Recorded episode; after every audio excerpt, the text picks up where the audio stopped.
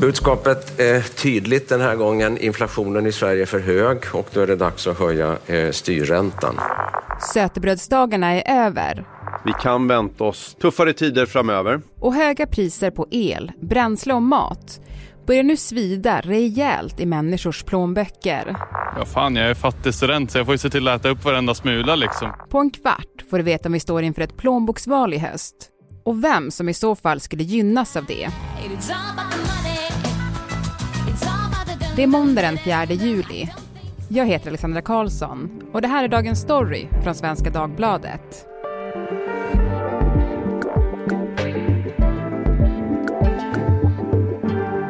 Erik Nilsson, politikreporter här på Svenska Dagbladet. Hej! Halloj!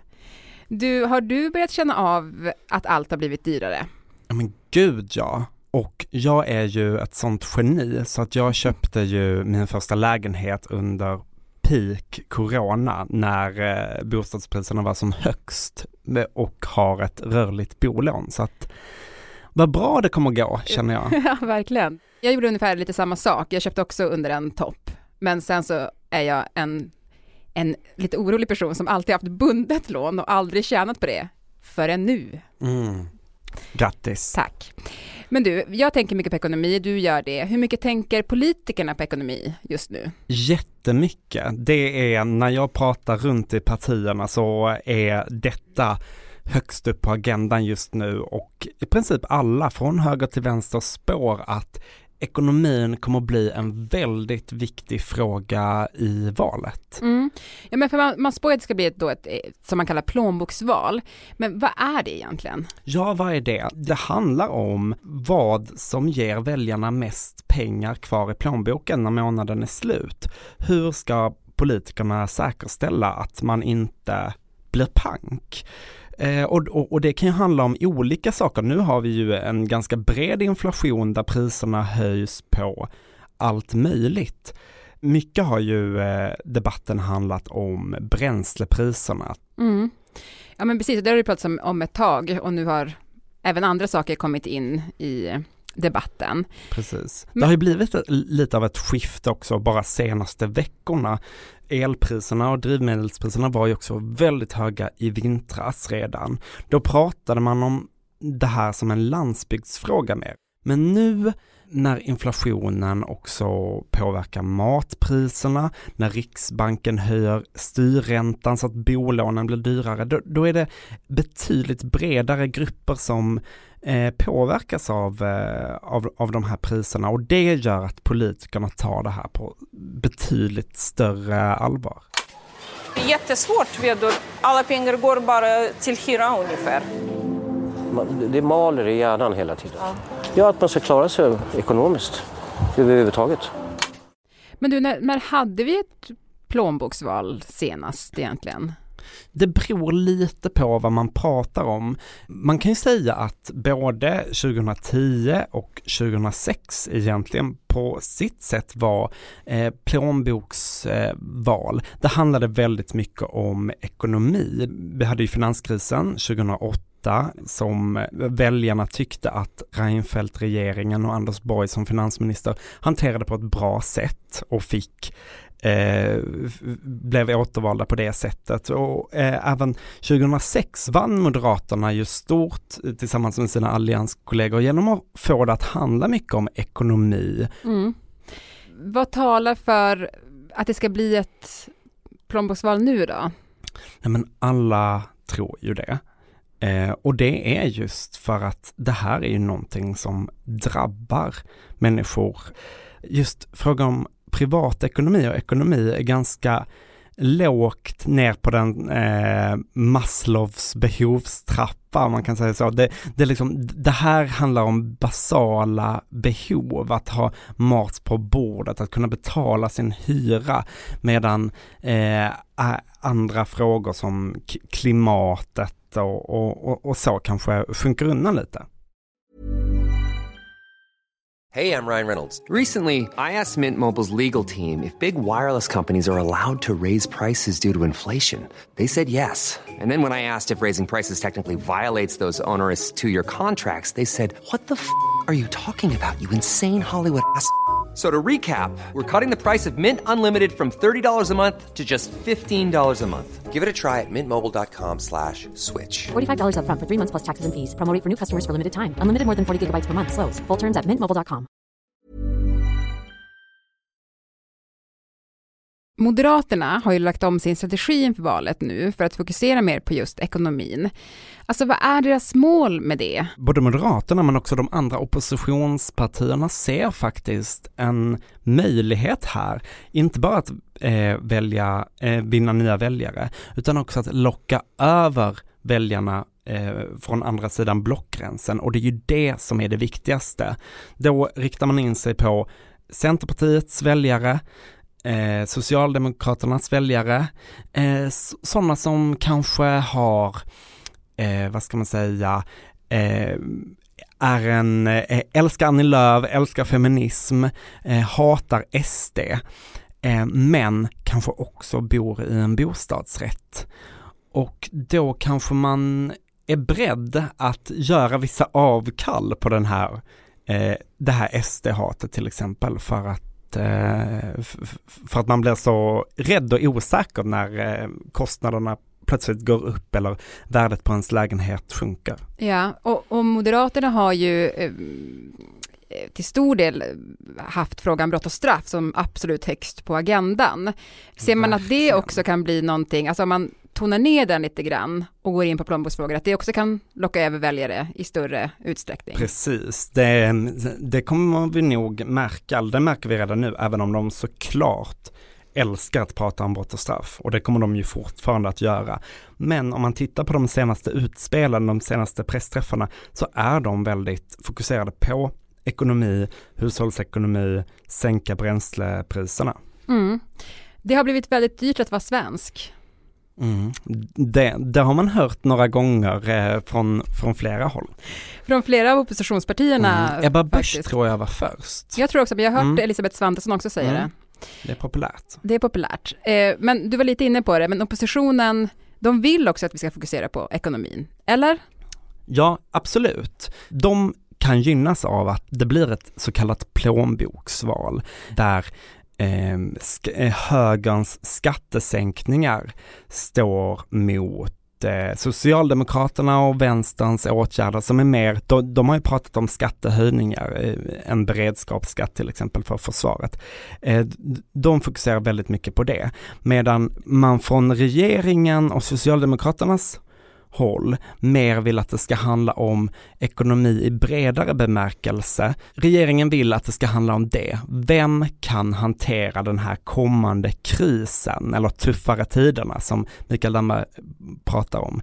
Och där tror de att Magdalena Andersson har en väldigt god chans eftersom att hon har, hon har redan högt förtroende och hon har varit finansminister väldigt eh, länge Mm. och har erfarenhet av det här. Mm. Ja, men vem tjänar då på att det blir fokus i valrörelsen på det här? Det enkla svaret är ju eh, Socialdemokraterna och Moderaterna. De har överlägset bäst förtroende bland väljarna. Dessutom, om det blir en kris, kanske lite tidigt att prata om en kris, kris för vissa, men eh, oroliga tider, då samlas ju också väljarna kring de stora statsbärande partierna. Så att mycket talas, talar ju för att de två kan gynnas av det här. Mm. Men man vet aldrig, det kan hända vad som helst. Det franska valet som var precis eh, där blev det ju på ett helt annat sätt. Mm. President Macron fick ingen egen majoritet i parlamentsvalet igår. Vilken tur Erik, att vi har en expert på Frankrike i studion. Eh, Fanny Härjestam. Hej. Hej, du är egentligen programledare för den här podden, men du är också expert på Frankrike och du har skrivit en bok som heter En by i Champagne som handlar om Marine Le Pen.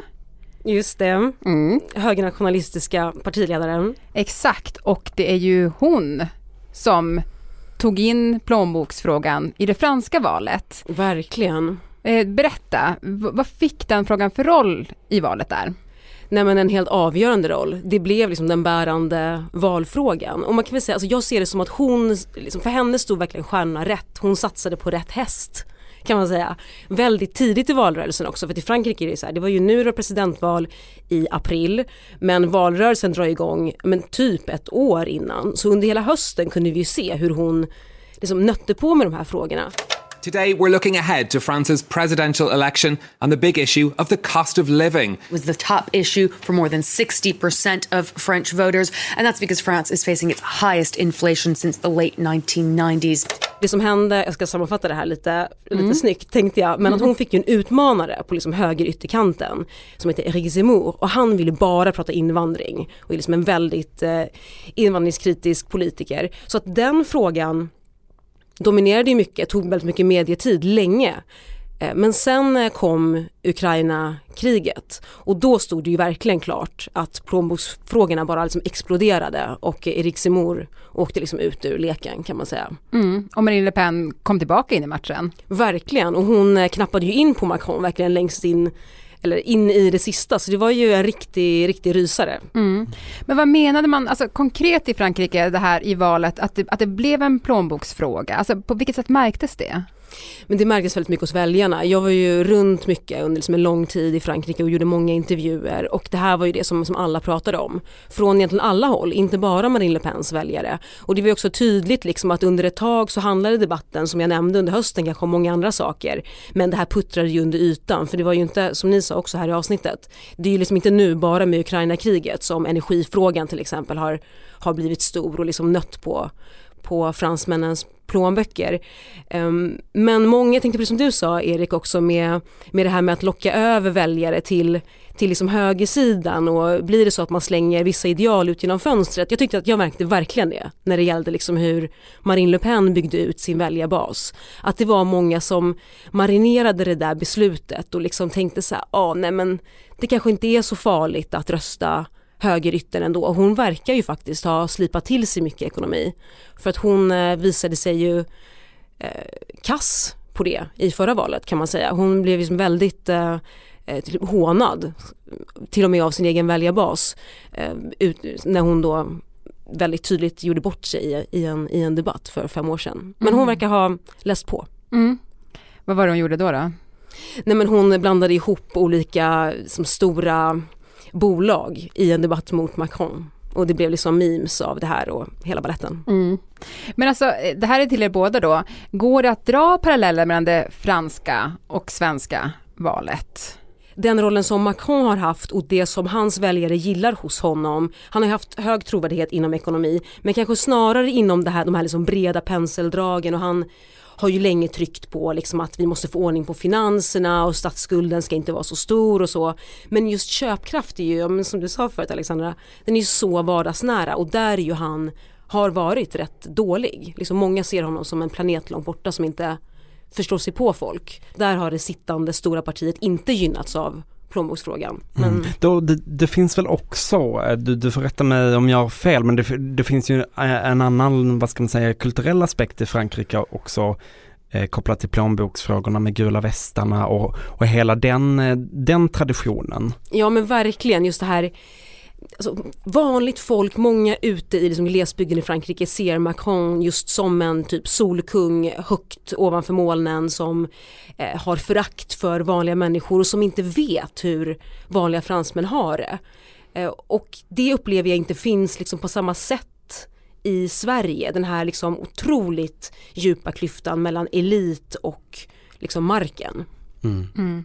Ja, men till sist, alltså vi står ju nu inför ett riktigt stålbad. Man spår eh, effekter på lång tid när det gäller ekonomin. Eh, och som du sa då, analytiker menar att vi kommer gå in i en lågkonjunktur redan i höst. Och jag tänker så här, vill man ens ha makten i en lågkonjunktur? Mm, man vill alltid ha makten Alexandra. Om man tittar på hur det gick för Anders Borg så blev han ju otroligt hyllad efteråt hur, hur, hur det gick. Så att man har ju verkligen, nu blir det Mikael Damberg som är finansminister, han har ju verkligen eh, en möjlighet här att eh, sätta stora avtryck och eh, skapa sig ett bra legacy. Mm. Time to shine. Time to shine. Verkligen. Tack Erik och Fanny för att ni var med i Dagens Story. Tack. Tack.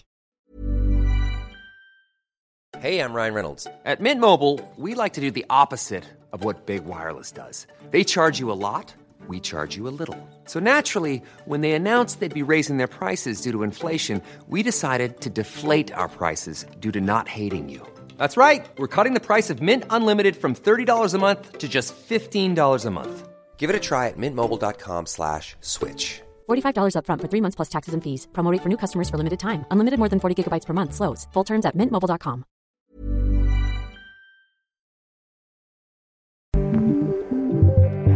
Programmet idag producerades av Elin Romeliotto, redaktör var Teresa Stenler från Matern och jag heter Alexandra Karlsson. Vill du kontakta oss så mejla till dagensstory.svd.se. Klippen i programmet kom från SVTs Agenda, TV4, Sveriges Radio och France 24. Och låten som hördes var Meja, All about the money. 25 kronor för en zucchini. Snälla du. En zucchini, det räcker inte man ska bli mätt själv.